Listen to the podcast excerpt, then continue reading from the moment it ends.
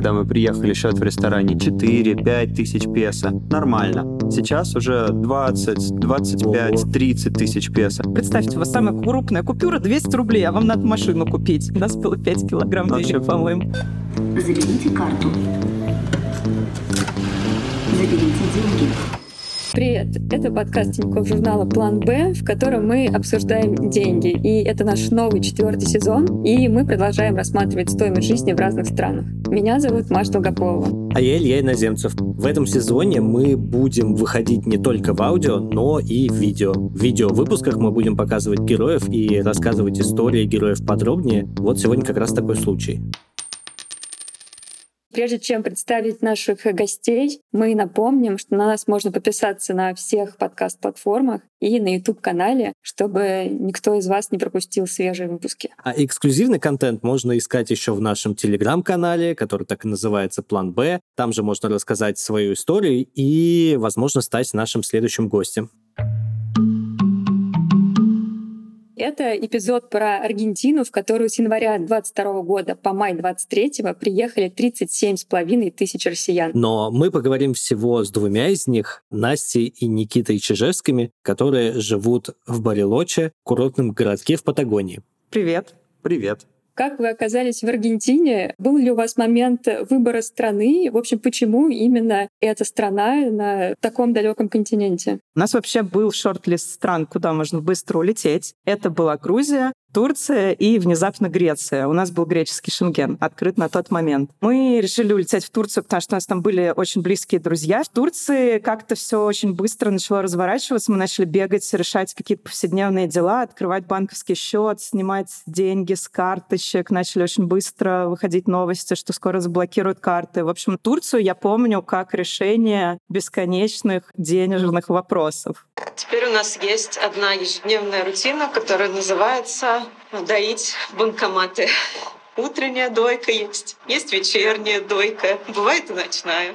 Мы стали изучать, какие у нас есть вообще варианты, чтобы куда-то переехать и что они нам дают. На тот момент из популярных направлений было Бали, никаких перспектив получения паспорта. Плюс еще мы все-таки горные люди, нам нравятся больше горы, чем море. Этот вариант мы пока отложили. Стали смотреть, какие еще у нас есть варианты. Это была Греция с греческим шенгеном, и мы подумали, что, наверное, в Европе все-таки русским на тот момент будут не так сильно рады. Плюс перспективы получения ВНЖ, они достаточно туманные. В тот момент как раз переставали выдавать туристические визы, и ходили разговоры о том, что будут и закрывать действующие ВНЖ, либо переставать выдавать новые. Поэтому Европу мы тоже так как-то вот Еще был момент, что мы выбирали страну, когда был самый высокий курс. Валюта стоила просто нереальных денег, и мы банально испугались, что если мы поедем в Европу, вот сейчас евро стоит там сколько-то, 130-150, сколько он будет стоить через месяц, мы не знаем, и мы решили, что нам пока надо поискать страну подешевле, чтобы мы точно были уверены, что там в течение года мы на свою подушку безопасности точно сможем прожить. Да, потому что на тот момент закрытие источников дохода, закрытие бизнесов в России, потому что уходят иностранные заказчики, это было совершенно непонятно для нас, что будет дальше с доходами. Февраль-март 2022 года я думала, что я к концу года умру под мостом. Мне казалось, что у меня больше не осталось ничего, чтобы зарабатывать деньги. Ну, оказалось, все не так плохо. Мы все-таки смогли зарабатывать деньги и в 22 и в 23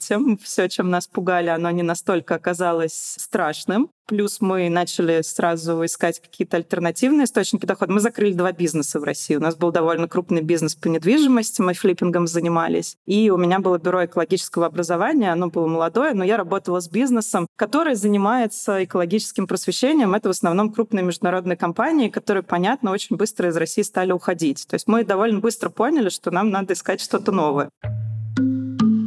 Вы живете сейчас в Патагонии, а это какое-то как будто неочевидное направление. Я про Патагонию знаю только вот про эти, значит, жилетки, флисовые вот эти штуки. А то, что там, значит, это города, и это аргентинская вообще тема. Потому что большинство оседает в Буэнос-Айресе как будто, да? Конечно, и мы тоже первый почти год прожили в Буэнос-Айресе, и мне кажется, что это очень правильное решение, потому что там есть комьюнити, Там есть все сервисы, которые необходимы начинающему иммигранту. Там гораздо проще решать свои миграционные дела. О переезде мы начали думать только, наверное, практически через год. Ну, мы решили попробовать местную зиму, которая наступает в июле, Плюс мы знали, что в Аргентине есть горы, горнолыжный курорт — это наше все. И мы поехали, наверное, в 1 июль, которые здесь оказались. И нам очень понравилось. Мы думали, что будет, ну, деревня деревней, а здесь город, 140 с чем-то тысяч жителей, то есть это много, это большой город. Та же самая доставка, инфраструктура, там, больнички, поликлиники, рестораны. Никита просто забыл, мне кажется, наш прошлогодний отпуск. Мы приехали сюда, ребята, мы так бомбились с местной инфраструктурой, потому что у нас на тот момент еще не было машины. И здесь, в Барелоче, большие проблемы с такси, особенно в пиковые сезоны, когда здесь много туристов. А туристов тут много, ну, примерно всегда, кроме двух месяцев межсезонья, весной и осенью, когда идут дожди. Зимой очень много приезжают бразильцев и американцев кататься, летом очень много европейцев и американцев, которые в свою зиму приезжают сюда отдыхать на озерах, хорошо себя чувствовать. Мы сняли очень классные апартаменты, очень красивые, но мы не учли то, что до курорта ехать примерно 30 минут. И у нас было несколько ситуаций, когда, ну вот, представьте, мы уже оделись во все горнолыжное, вот эти ботинки на себя натянули, стоим в коридоре, заказываем такси. И нам говорят, извините, машин нет, ну часа через два к вам кто-нибудь приедет. И мы такие, о, как просто. А у нас такого не было уже, ну, примерно никогда. Ты вызываешь такси, через три минуты к тебе приезжает такси. И вот после этого нашего отпуска мы поняли, что если мы хотим поездить по Аргентине, если мы хотим пожить в каких-то других городах, кроме Буэнос-Айреса, в Буэнос-Айресе все отлично, с такси все нормально, то нам нужна машина. Мы тогда заботились, купили машину, и с этого началась история нашего переезда, потому что первое, что мы сделали, мы поехали по стране. Мы хотели посмотреть, как живут люди в других городах. Мы проехали Росарио проездом, это довольно опасный город считается. Кордоба — классный город, неплохой. Знаю даже русских, которые там живут. Мендоса — супер, но немножко не наш вайб, потому что там больше про винодельни, про более такой жаркий климат. И дальше мы поехали по знаменитой руте Куарента, отвратительно разбитая дорога, и мы вот доехали до Патагонии, и здесь просто влюбились, потому что, ну, для меня здесь просто какая-то нереальная крышесносная природа, безумно красиво. Может быть, мы сможем попробовать подсчитать, сколько нужно на жизнь в месяц, и отличаются ли эти траты, если жить в Буэнос-Айресе и в Барелоче? Все очень сильно удивляются, насколько здесь дорогое жилье. И туристическое, и вот когда ты приезжаешь как иммигрант, потому что здесь есть закон об аренде. В законе прописано лишь два варианта. Можно сдавать квартиры либо в краткосрок, краткосрочный контракт — это на три месяца. И эти квартиры сдаются только с мебелью. То есть никто не имеет права сдать пустую квартиру в краткосрок. И есть второй вариант — это долгосрочный контракт. Мы вот сейчас, кстати, снимаем на долгосрок. Это три года. Ты как арендатор очень сильно защищен контрактом. То есть если даже квартира квартиру продадут, тебя не могут выселить за этот срок. Квартира, как правило, сдается пустая, и, как правило, эти контракты в песо. А вот эти краткосрочные, они считаются туристическими, они в долларах. И вот здесь идет огромный разрыв в стоимости. То есть в долларах сильно дороже, в песо сильно дешевле. Более того, в законе прописано, как часто стоимость может индексироваться, и за счет достаточно высокой инфляции, очень высокой инфляции, ты каждый месяц, если ты платишь песо, ты платишь меньше, меньше, меньше меньше при пересчете на доллар. Это очень выгодно, но снять такую квартиру, приехав первый раз как иммигрант, достаточно сложно, потому что, как правило, просят гарантию. Гарантия — это бумажка, которую можно приобрести либо в банке, либо в специальной страхующей компании. Но для того, чтобы ее получить, нужно показать либо свой доход здесь, в Аргентине, в песо. Практически ни- никакие компании не принимают зарубежные доходы. Можно найти, но это не быстро и не просто. Либо нужно найти аргентинцев с местной зарплатой, которые за тебя поручатся, и в случае, если ты перестанешь платить за аренду, то уже придут к ним. Либо, если ты здесь покупаешь недвижимость, то можно оставить в залог как бы свою свою недвижимость. Вот у нас сейчас, например, такой вариант, потому что в Барелоче вообще оказалось очень сложно снять жилье из-за того, что здесь все сдают туристам в краткосрок, это очень выгодно, это хорошие деньги, и найти здесь что-то в долгосрок практически нереально. То есть нам очень сильно повезло с этой квартирой. И вот, наверное, основной лайфхак — это приезжать сюда, снимать Airbnb-шки, и ты живешь вот недельку на Airbnb, а потом с хозяином, когда ты уже с ним в контакте, ты с ним познакомился, ты начинаешь с ним договариваться. А можно ли нам, пожалуйста, на полгодика снять или там хотя бы на три месяца. Ну вот мы знаем людей, которые сменили 8 вот так Airbnb-шек и там на девятый раз договорились. Мы снимаем квартиру сейчас за полторы тысячи долларов в месяц. Это шикарная квартира. Это шикарная квартира. В Буэнос-Айресе мы снимали квартиру чуть дешевле, 1300 с чем-то долларов в месяц. Но когда добавляешь комиссию, размазанную по месяцам, то получается тоже полторы.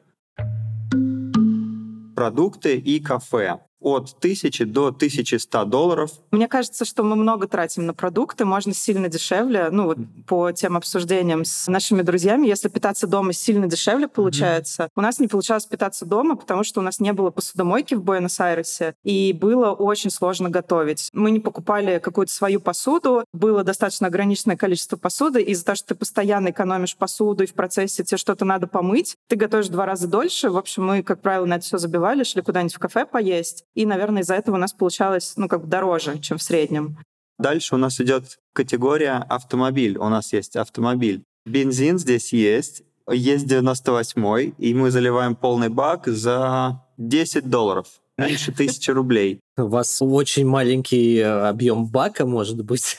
45 литров. Но он не очень большой, 45 ну, литров. Да. Страховку мы покупаем самую супер максимальную на автомобиле, она стоит 80 долларов в месяц. Кстати говоря, мы ей уже воспользовались, потому что когда мы ехали по той ужасной дороге с камнями, мы разбили стекло. То есть у нас камень попал в лобовое стекло, нам бесплатно по страховке поменяли практически спустя год. Мы очень довольны. О, это был, конечно, удивительный опыт, потому что казалось, что страховки, в принципе, даже в России, когда с ними сталкиваешься, ну все соки из тебя выжмут, чтобы хоть что-то тебе дать. Здесь я написал им WhatsApp, ребята, разбилось стекло, они говорят, да, не проблема, вот выбирай любой сервис, запроси у них цену, и мы тебе ее одобрим. Так и вышло. Через WhatsApp все отправил, пришел в сервис, они говорят, ну хорошо, типа в следующую среду приезжай, мы тебя сделаем. Четыре или пять часов им потребовалось, а в 10 утра привез машину, часа в три дня я ее забрал с новым стеклом, и оно было вклеено, оно не течет, оно не идеально, оно оригинальное, Работают я в датчики дождя. Как же маньяны, вот, что так быстро. можно я разрушу этот стереотип? У меня вообще в Аргентине нет ощущения маньяны. Все об этом пишут, все говорят. Мы вообще практически не сталкиваемся с маньяной. Мы сейчас обставляем квартиру, доставка приезжает в срок. Иногда приезжает раньше, и мы там просим не доставлять, если мы не дома, например. Возможно, когда вот с людьми договариваешься, там, с сантехником, например, если он работает на полную ставку, он может пообещать прийти в субботу и не прийти, потому что он устал, такое бывает. Но в целом вот какой-то глобальный маньяны я, правда, тут не наблюдаю. Тот образ, который у аргентинцев есть в голове относительно себя, что они очень трудолюбивые, наверное, это частично правда, но они любят работать, но немного. То есть они с 10 до там, 6 они работают. Вот мы были в магазине, который закрывался в 6 в 17.59 все встали и ушли. Остался кассир, человек, который нам доупаковывал в коробку, при этом абсолютно дрожащими судорожно руками, чтобы ему уйти, не дай бог, не на две минуты позже. Поэтому, наверное, да, с маньяной мы не сталкиваемся так часто, только вот в личном каком-то взаимодействии с кем-то, кто действительно там электрики, сантехники, кто это делают как фриланс помимо своей работы все квартиры, которые мы снимали, они все идут с контактом уборщицы. Уборщицы обычно работают, ну, там, очень долгое время на хозяев, и хозяева просят тебя пользоваться именно этим контактом. И это идет как само собой разумеющееся. Мы за уборку отдаем где-то в районе тысячи рублей на наши деньги. Это очень бюджетно получается. И вообще, в принципе, все услуги такие руками, которыми мы пользовались, они достаточно недорогие.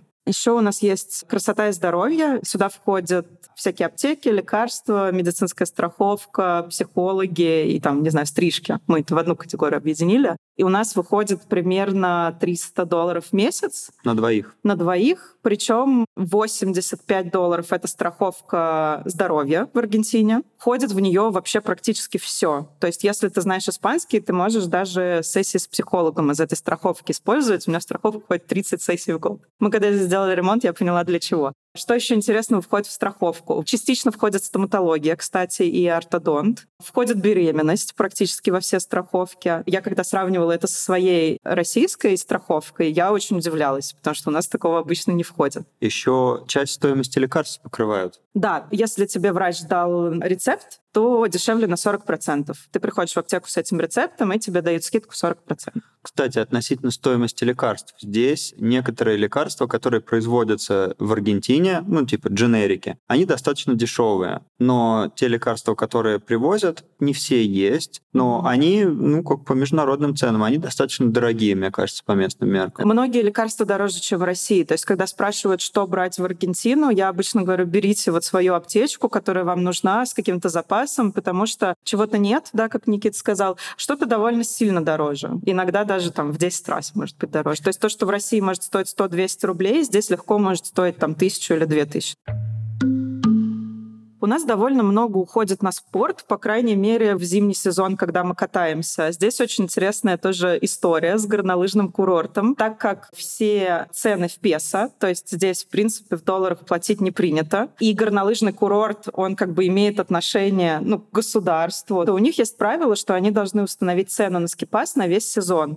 А инфляция колоссальная. То есть у нас каждый месяц, иногда даже каждую неделю растут цены. И получается так, что они устанавливают цены на скипас, и тебе в начале сезона кататься очень дорого, то есть скипас стоит даже дороже, чем на европейских курортах, если на доллары пересчитывать. А к концу сезона тебе становится кататься очень дешево, потому что инфляция это обогнала, и ты платишь в песо то же самое, но в долларах это в три раза дешевле. Мы поняли, что если есть желание покататься здесь в Андах, в Аргентине, то выгоднее всего это делать к концу сезона. Во-первых, людей гораздо меньше, это сентябрь примерно. Во-вторых, это будет раза в два-в три дешевле, чем в начале сезона.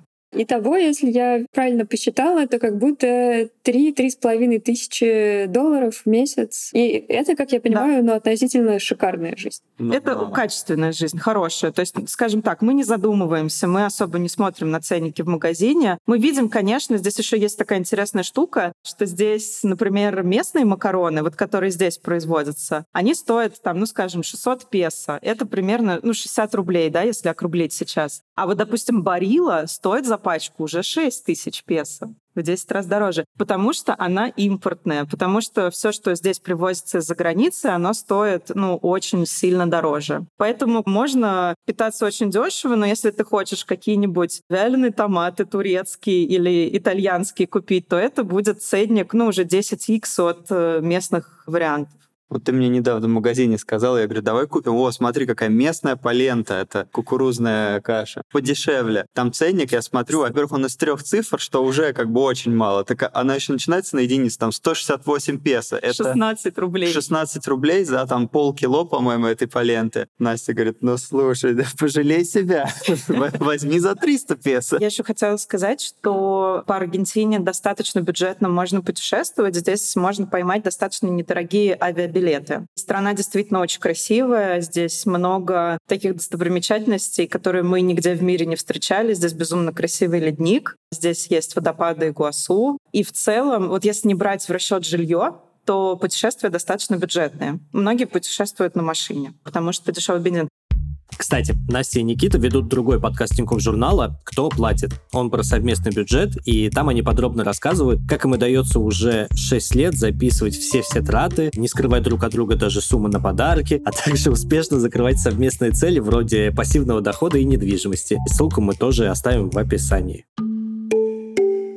Главное, наверное, что я знаю про Аргентину сейчас, да, это то, что в Аргентине супер высокая инфляция. Мы там залезли в какую-то статистику, получается, что только за сентябрь рост цен составил 12,7%, и это какие-то просто цифры, звучит все страшно ужасно, вот, но как это для вас выглядит, да, то есть как это влияет, ну, так сказать, на простых смертных? Мне кажется, здесь два важных момента. Первый — это то, как инфляцию ощущают люди, которые зарабатывают не в Аргентине, в долларах, в евро, в рублях. И второй момент — это что чувствуют люди, которые зарабатывают в песо. Это не только аргентинцы, это иммигранты, которые начали работать здесь, не знаю, парикмахеры, маникюрные мастера, повара, кто угодно. На самом деле таких людей очень много. Да, они оказывают услуги иммигрантам, но получают они в песо и все равно не могут э, прийти в одну неделю и сказать с тебя тысячу песо, а во вторую неделю прийти и сказать с тебя две тысячи песо, потому что это будет выглядеть как конское повышение цен. Для тех людей, у которых доходы не в песо, а в более стабильных валютах, меняется на самом деле не так много. Меняются ценники в ресторанах, но в выражении в долларах все остается примерно то же самое. Но я бы хотела добавить, что все-таки, когда мы только приехали, ну, мы, во-первых, наш учет расходов привели к доллару. То есть мы сейчас наш учет ведем в долларах, потому что мы поняли, что если мы будем вести в песо, это будет абсолютно не показательная картина. У нас просто вот так вот будут расходы расти, и все, и мы никак это не сможем сравнить. Мы стали вести в долларах, и мы действительно видим, что для нас цены практически не меняются. Но для меня психологически через год я заметила, что это все-таки очень сильно влияет. Потому что, во-первых, я начала теряться в ценах. То есть я сейчас прихожу в кофейню, если я знала, что раньше нормальная цена для чашечки кофе это 600 песо, и я примерно могла понять, это как бы дорогое заведение, там среднее заведение, то сейчас мы прилетаем в Буэнос-Айрес, приходим в кофейню, и я заказываю кофе, смотрю 1700. Я такая, Никита, это вообще что за место, почему так дорого? Я уже не понимаю, это нормальная цена или нет. То есть у меня нет в голове никакого якоря, либо его нужно каждый там месяц как-то подкреплять. Это первое. А второе, что я заметила, у меня был такой кейс голубики. Мы когда приехали, здесь был сезон голубики, она недорого стоила. Ну и вот представьте, там, условно, пачка голубики стоит 1000 песо. Это недорого, мы покупаем. Проходит сезон, год прошел, снова сезон голубики, я иду мимо овощной палатки, смотрю, пачка голубики, на ней ценник 2000. Я такая, нет, за 2000 я не возьму. А в долларах осталось то же самое. То есть как бы инфляция за год там чуть больше 100%, то на то. Может быть, даже чуть дешевле стало. Но психологически я думаю, нет, за 2000 я не куплю. Я же помню, как я за 1000 покупала. Ну, то же самое со счетом в ресторане. Когда мы приехали, счет в ресторане 4-5 тысяч песо нормально. Сейчас уже 20, 25, 30 тысяч песо. Те же самые деньги, но... Стоп, секунду. Как это точно такие же деньги? Я, если я правильно сейчас понял, но это же в 4 раза получается рост. Как это может быть примерно ну, то давайте же самое? посчитаем. Мы приехали в Аргентину в апреле 22 года и поменяли первые песо по курсу 189 песо за доллар. Ну, считайте 200 примерно. Будем считать 200. Да. Я вчера поменял песо по 900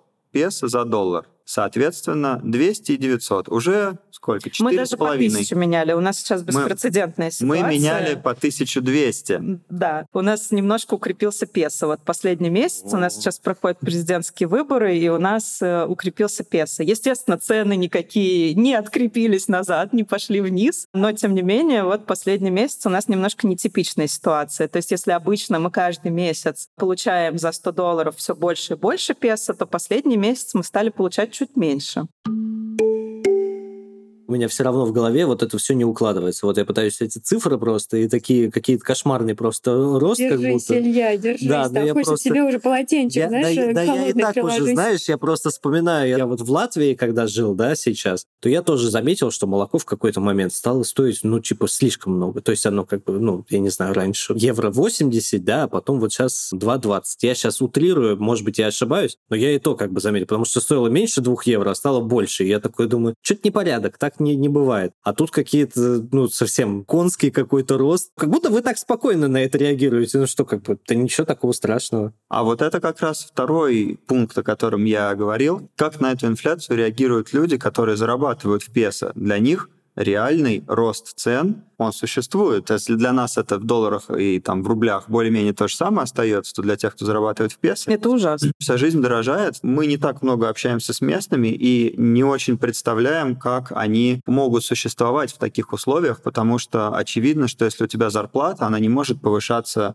такими темпами. Ну вот пример. К нам сейчас приходят электрики, они подрабатывают. Очень классные ребята, э, молодые. Они работают преподавателями робототехники в местной школе. И вот мы недавно поговорили с ними, и если они там 5 лет назад, работая 20 часов в неделю, 16-20, они сказали, получали 1000 долларов, то сейчас они работают 40 часов в неделю и получают 500. Ну, зарплата в песо. Да, она насколько-то индексируется, но она не догоняет инфляцию. И поэтому они вынуждены подрабатывать, искать какие-то дополнительные варианты. Кстати говоря, они тоже приехали в Барелочи из других городов, они тоже здесь снимают достаточно дорогое жилье. Когда ты несколько лет назад достаточно легко зарабатывал тысячу долларов, а сейчас с трудом зарабатываешь 500, ну вот это примерно то, как живут местные. А не чувствуете ли вы какой-то вот социальной напряженности по этому поводу? Я что-то видела какие-то рандомные видео в каких-то там чатах в Телеграме, где люди, я так понимаю, что это был не Буэнос-Айрес, а где-то вот э, подальше, они просто в какой-то момент начали выносить магазины, потому что они, видимо, в них не могли ничего купить уже. Ну, мы, наверное, живем в более благополучных районах, но, конечно, здесь такое есть. То есть, когда мы приехали, это значит правила безопасности туристы и иммигранты. Ты не заходишь в опасные районы, туда не нужно идти. Ты можешь сходить туда на экскурсию, но ты не берешь туда телефон, не берешь деньги. В некоторые районы тебя сопровождает полиция, если ты идешь на экскурсию. Это как услуга. То же самое и в городах поменьше. То есть, условно, можно сказать, что у нас есть как бы вот богатый Барелочи, да, вот эти туристические районы. Но если ты отъедешь чуть-чуть подальше, то картина сильно меняется. Это заметно. Не могу сказать, что мы прям чувствуем какую-то огромную социальную напряженность, но, безусловно, здесь бывают забастовки. У меня только один вопрос здесь. Сколько стоит нанять полицию, чтобы она сопровождала сопровождал на экскурсии. Слушай, не знаю, мы не ходили. Ну вот есть вот такая экскурсия в Буэнос-Айресе. Ну, есть такая услуга. То, что сама эта услуга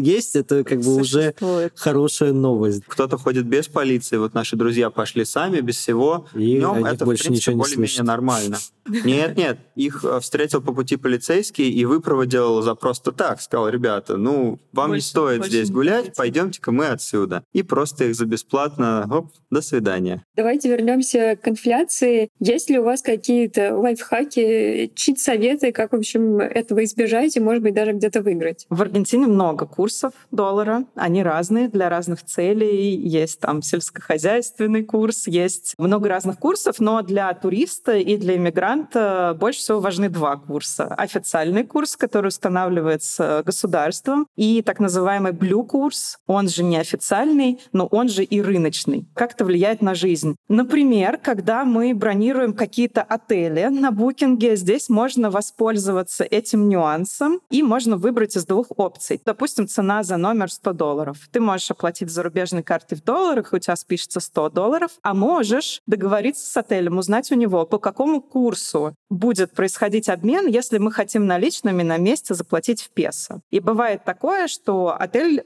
считает по официальному курсу. И получается, что ты можешь пойти в обменник, поменять доллары по блю-курсу, то есть за 100 долларов получить сколько? 90 тысяч песо, а заплатить отелю 35 тысяч песо, потому что они посчитали по официальному курсу. Туда еще сверху накинут налог 21%, но даже с этим налогом тебе все равно выйдет сильно дешевле, чем платить в долларах. Примерно в 2,5-3 раза дешевле. Как будто бы очень много ресурсов на это как-то нужно затратить. Вот это все в голове держать. Вот у вас нет с этим проблем никаких? Довольно быстро это становится какой-то твоей нормой жизни. То есть, когда мы только приехали, мы ходили в обменник раз в неделю. Безусловно, это не было для нас нормально раньше, но мы довольно быстро к этому привыкли. Потом мы нашли какие-то способы сократить решение этих финансовых вопросов. Например, мы открыли местную карту в песо и начали менять крипту. Это стало сильно удобнее. Крипту можно менять в момент перед покупкой, то есть если ты знаешь, что сейчас ты в супермаркете и примерно у тебя там выйдет 20 долларов, ну, берешь и меняешь 20 долларов в моменте и, получается, не зависишь от колебаний курса, потому что не раз в неделю меняешь, а под каждую конкретную покупку. Неужели не было такого, что там, значит, биржа или что-то, они начинают тормозить,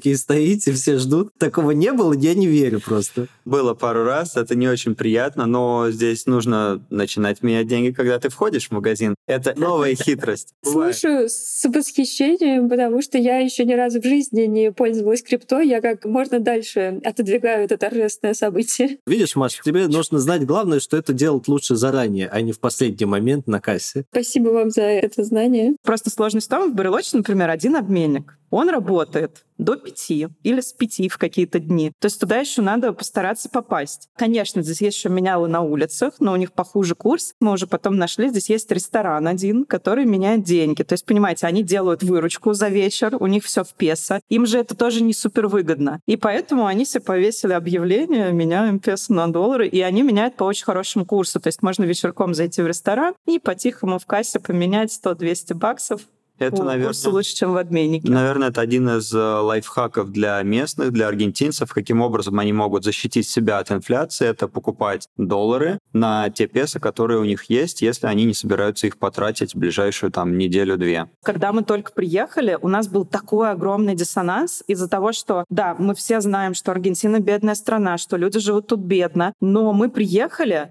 и вот в каком районе ты не окажешься, полные кафе и рестораны аргентинцев. Утром, днем, вечером просто набитые столики. Ты зачастую стоишь в очереди, чтобы поесть в хорошем месте. И мы такие, а как это уживается? Вот с одной стороны мало денег, а с другой стороны забитые рестораны. Вот мы полтора года здесь живем, мы поняли, как это уживается. Когда ты получаешь вот эти песо, ты знаешь, что они за месяц ужасно обесценятся. И по факту лучшее, что ты можешь для себя сделать, это сейчас их потратить на удовольствие. И, в принципе, люди так и делают. Вы нам рассказывали когда в подкасте у нас были, про то, что как-то вы однажды везли деньги на корабле, если я ничего не путаю. Вот там точно был корабль. Было регулярно тоже часть нашего быта. Мы, как только приехали в Аргентину, мы открыли счет в Уругвае. Мы узнали от моих читателей, что вообще раньше как люди делали. То есть когда наши карточки замечательные Тиньков не были заблочены еще в мире, как здесь жили люди в Аргентине? Получали деньги в рублях, например. С карточки Тинька плыли на пароме в Уругвай. Это полтора часа. За засовывали в банкомат, снимали без комиссии, возвращались в Аргентину, и вот у тебя наличные доллары на руках. Мы такие, ага, неплохо. А так как нам хотелось вывести довольно крупную сумму, потому что мы, в принципе, закрыли бизнес в России, и мы хотели из России эти деньги вывести, мы решили открыть счет в Уругвае. До сих пор можно сделать по российскому паспорту. Немножко надо заморочиться, конечно, но ты можешь приехать в Уругвай. До Монтевидео добираться примерно 5 часов из Буэнос-Айреса. В Монтевидео надо открыть счет. Но потом для того, чтобы снимать деньги, ты можешь снимать их в банке, ну, вот этого портового города, в который ты приплываешь за полтора часа. И обычно, если нам нужна какая-то крупная сумма денег, например, мы вот сейчас хотим землю купить, нам нужно много долларов, ну, нормальный вариант эти доллары легальным способом получить, это вывести их себе на счет в Уругвае, сплавать туда, там снять доллары, потому что в Аргентине валютные ограничения, и здесь долларами обзавестись гораздо сложнее, хотя тоже можно уже. И вот привести эти деньги из Уругвая на пароме наличные. Здесь уже поменять на песо, что-то купить. Здесь даже есть обменники, в том числе русскоязычные люди организовали, которые тебе на дом привозят деньги. То есть ты переводишь USDT, и тебе на дом привозят, ну вот сколько тебе нужно. Можешь доллары запросить, можешь песо. Никаких банковских счетов в долларах здесь открыть особо не получится в Аргентине. Но все-таки вот когда мы приезжали, еще было нельзя, а сейчас уже стало можно. Но вопрос в том, что ты это можешь сделать только с ДНИ. То есть когда ты уже здесь резидент, тогда ты можешь пойти в банк, открыть даже долларовый счет, и даже уже сейчас стало можно обналичить доллары. То есть ты также можешь их по свифту перевести в аргентинский банк, и тебе выдадут доллары. У нас не получилось это сделать, потому что мы немножко прощелкали момент, когда такие счета открывали без ДНИ. Но наши друзья, вот я лично знаю людей, которые так снимают доллары, переводят по свифту и снимают прям именно наличный доллар. Но там ограничение какое-то по сумме, да? Там есть ограничение на год, насколько я знаю, но если ты показываешь, что ты, например, продал квартиру, то тебе этот лимит могут увеличить. Ого. Вот вы рассказываете как будто очень много жести. Почему она происходит? Почему люди должны через это проходить? Причина в том, что в Аргентине валютные ограничения. Здесь э, сейчас так же, как и в России, нельзя вывести за границу больше 10 тысяч долларов. Соответственно, если ты сюда привозишь или здесь уже обналичиваешь крипту на какую-то крупную сумму, то встанет вопрос, а как эту сумму вывести? Вот просто взять с собой и улететь на самолете не получится. То есть это, опять же, это либо через крипту, либо через какие-то другие обходные пути. Ну, например, ты берешь там пять человек своих друзей, каждому раздаешь по 10 тысяч и едешь на пароме в Уругвай. И так два раза, да, если ты там квартиру какую-то продал. То есть ты начинаешь придумывать какие-то схематозы. Есть еще более сложные методы. Мы ими еще не пользовались, но мы знаем, что они есть. То есть здесь есть такая профессия финансьеру, и ты можешь к этому финансьеру обратиться, и он тебе даст инструкцию, как тебе через биржу купить какие-то ценные бумаги, шу-шу-шу, как-то так раз так, и, в общем, ты можешь таким способом тоже вывести деньги. Но это довольно сложно, для этого тоже обычно, как правило, нужна резиденция, потому что тебе понадобится банковский счет, счет на бирже открыть и все такое. Но валютное ограничение — это следствие все-таки экономической ситуации, и не было бы их, так же, как и в России, не было бы валютных ограничений, если бы не было проблем с доступностью долларов внутри страны, валюты любой на самом деле. А связано это напрямую с макроэкономическими факторами. Мы все-таки не эксперты в этом, но поговорив с местными и почитав всякие статьи и видео на YouTube, мы примерно понимаем, что дело в том, что Аргентина мало продает, мало экспортирует и хочет много импортировать. То есть у нее элементарно не хватает денег, чтобы что-то купить за границей. Опять же, из-за этого эти валютные ограничения, что из страны нельзя выводить, вывозить много долларов, много валюты, потому что ее здесь не хватает. И самое интересное для меня в этом, что доллары не являются средством оплаты здесь почти нигде. То есть, если я помню, ребенком там в 90-е в России можно было расплатиться за ремонт, кухню какую-то купить, машину машину продавали в долларах, а не в рублях, то здесь доллары нигде не используются как платежное средство. Кроме недвижимости. Ну, кроме недвижимости. И, кстати, машину тоже 50-50. Цены они выставляют в песо, но их можно оплатить либо так, либо так. При этом вы покупали машину, это было тоже наличными? Это было частично наличными в долларах, частично наличными в песо. И вот когда мы эти песо получали, часть через Western Union, часть через MoneyGram, несколько тысяч долларов, мы эти деньги взвесили потому что это было нереальное просто количество денег. Мы вот так сложили их в сумку. Здесь еще просто, знаете, в чем нюанс? На тот момент самая крупная купюра в Аргентине это была тысяча песо. На тот момент это, наверное, было 200 рублей. Вот представьте, у вас самая крупная купюра 200 рублей, а вам надо машину купить. У нас вот эти пачки денег, которые нам выдали из Western Union, и мы такие просто вот так сложили их в сумку, знаете, в такой шопер. Что делать с ними? Давай взвесим.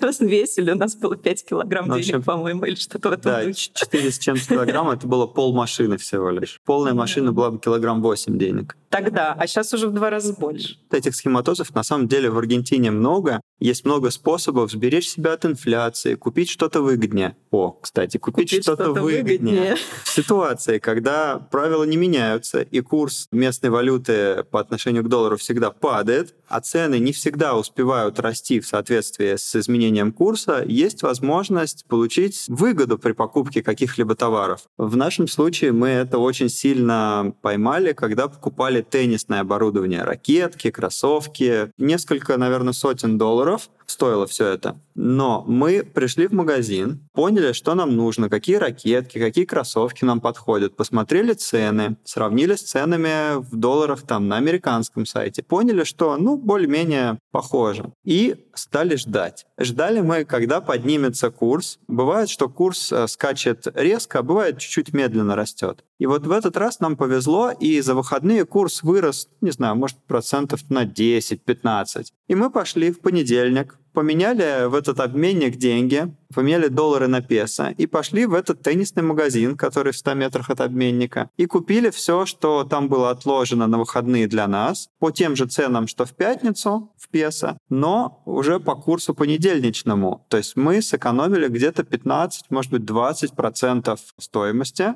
и купили дешевле, чем по скидкам было бы вообще на американском сайте. Наверное, следить за этим всем просто не хватит ресурса. То есть вот сейчас мы покупаем довольно много мебели в дом, потому что мы сняли пустую квартиру, и мы договорились, что мы этим не занимаемся, что мы понимаем, что у нас все это примерно усредняется, потому что в один день мы купили по более выгодному курсу, в другой день по менее выгодному. И, конечно, огромный ресурс на это уходит. Но когда покупаешь что-то крупное, ну, можно вот так вот немножечко там выиграть выиграть 15-20%.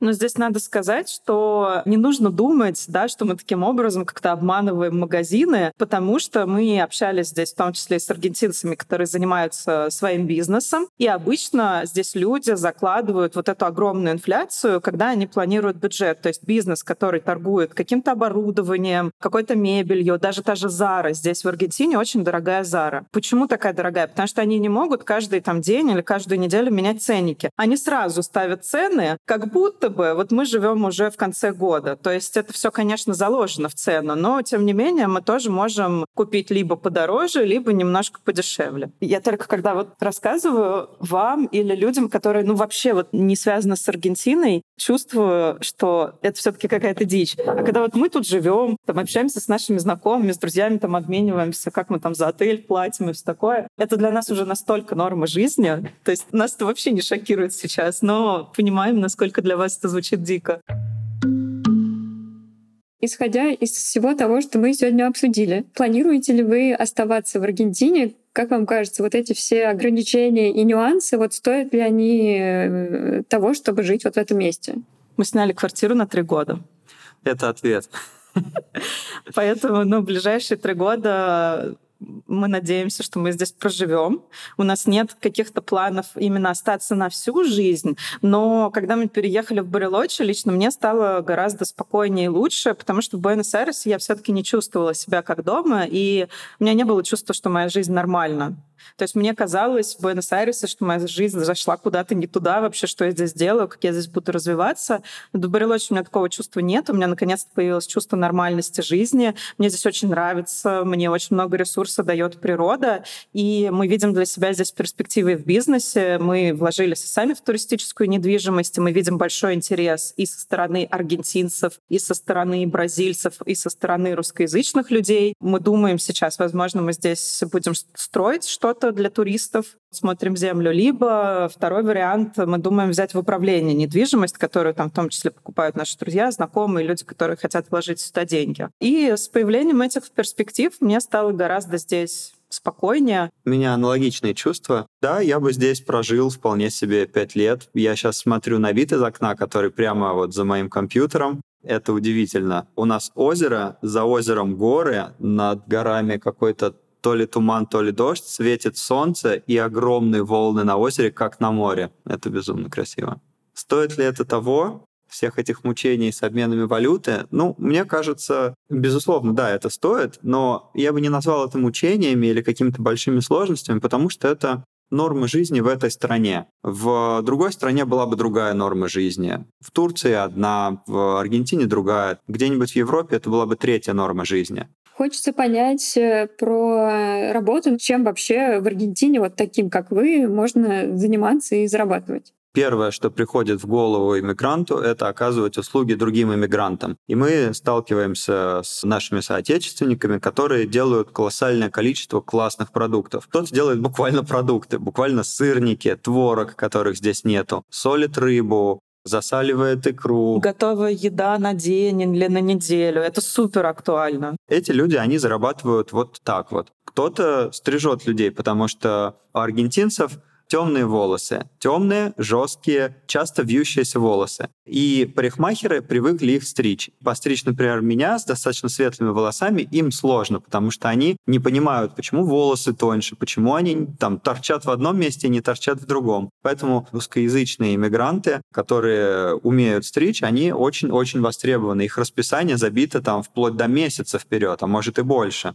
Я не говорю про себя, я не парикмахер и не готовлю сырники. Хотя я бы хотел готовить сырники. Ну, наша ситуация немножко отличается. У нас все-таки был какой-то стартовый капитал, поэтому мы вложили деньги в недвижимость уже, и мы ищем для себя другие новые возможности. В Бразилию полетим скоро. Тоже хотим посмотреть на этот развивающийся рынок. То есть наша стратегия сейчас — это выгодно вложить деньги и жить на проценты. Вот этим мы и занимаемся. Мы занимались и онлайн-бизнесом, и офлайн-бизнесом. Офлайн-бизнес сейчас как будто даже более интересен, потому что, ну, хочется какой-то активности в другой стране. И вот мы сейчас смотрим землю и думаем над тем, не заняться ли нам каким-то туристическим бизнесом, что-то построить, сдавать в аренду и развивать туризм. Потому что здесь реально очень высокий спрос на туристические услуги со стороны людей, которые зарабатывают в валюте. Это бразильцы, это американцы. Много европейцев тоже приезжают, и они интересуются Патагонией, они ходят в походы, катаются на лыжах и сноуборде. Здесь очень красиво. Кажется, что здесь побывать за жизнь, ну, точно стоит, как туристу. Поэтому, ну, даже хочется это нести в массы.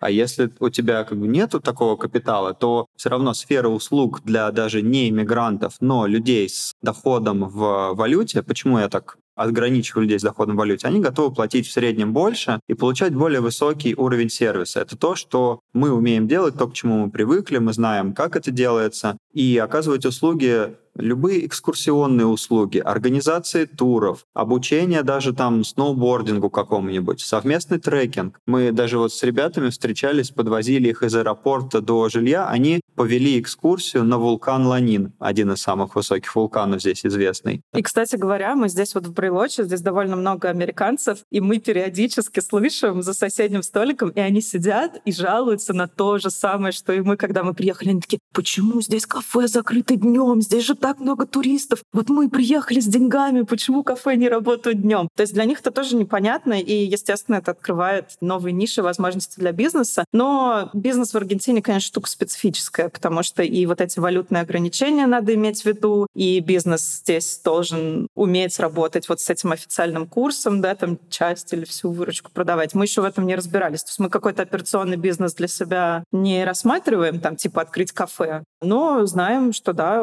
кафе, которые открыли иммигранты в Буэнос-Айресе, уже появились кафе, бары, стендап-клубы, не знаю, все что угодно. О, да, кстати, стендап-клубы даже есть, и, и квизы есть. В общем, реально люди много на чем зарабатывают и для иммигрантов, и не только.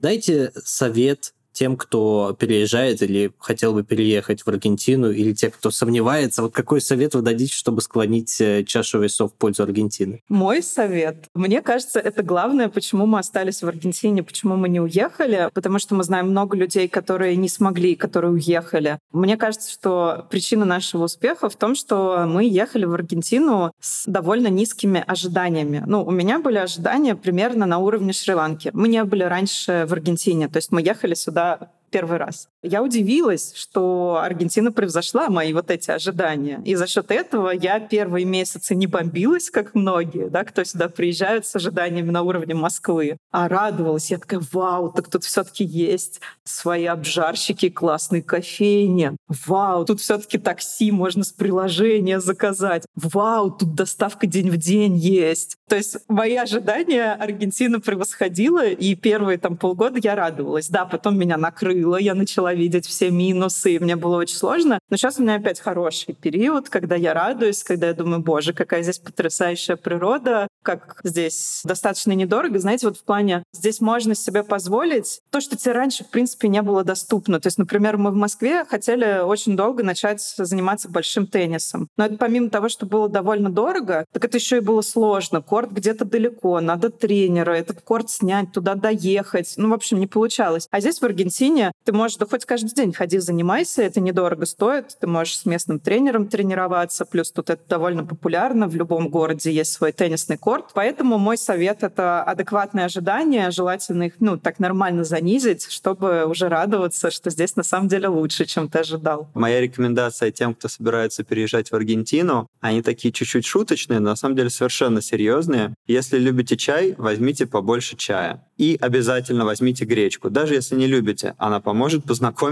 с иммигрантами и подружиться. Абсолютно точно. Чай для себя, гречка для них угостить. Да, ну можно, ну как бы, если хочется с кем-то там познакомиться, можно там баночки икры взять. Ну и, наверное, если добавить то, что Настя сказала, я думаю, что нужно не только занести ожидания, но еще и расслабиться, потому что они другие люди в других странах живут по-другому. У них свои устои. Они обедают в 9 вечера. Будь добр, пообедай в 9 вечера вместе с ними. Ну, то есть все не будет так, как ты привык. Поэтому нужно просто Факт. принимать эти изменения, быть к ним готовым. Смириться. И смириться, Настя, смириться. А это был подкаст Тинькофф журнала «План Б». Я узнал много нового, очень много про схемы аргентинские. Не забудьте подписаться на YouTube-канал, не забудьте подписаться на наш Telegram-канал. Там же можно написать комментарии. Все, что хотите, короче, делайте. Меня зовут Илья Иноземцев. А я Марта Долгополова. Пока. Пока. Пока.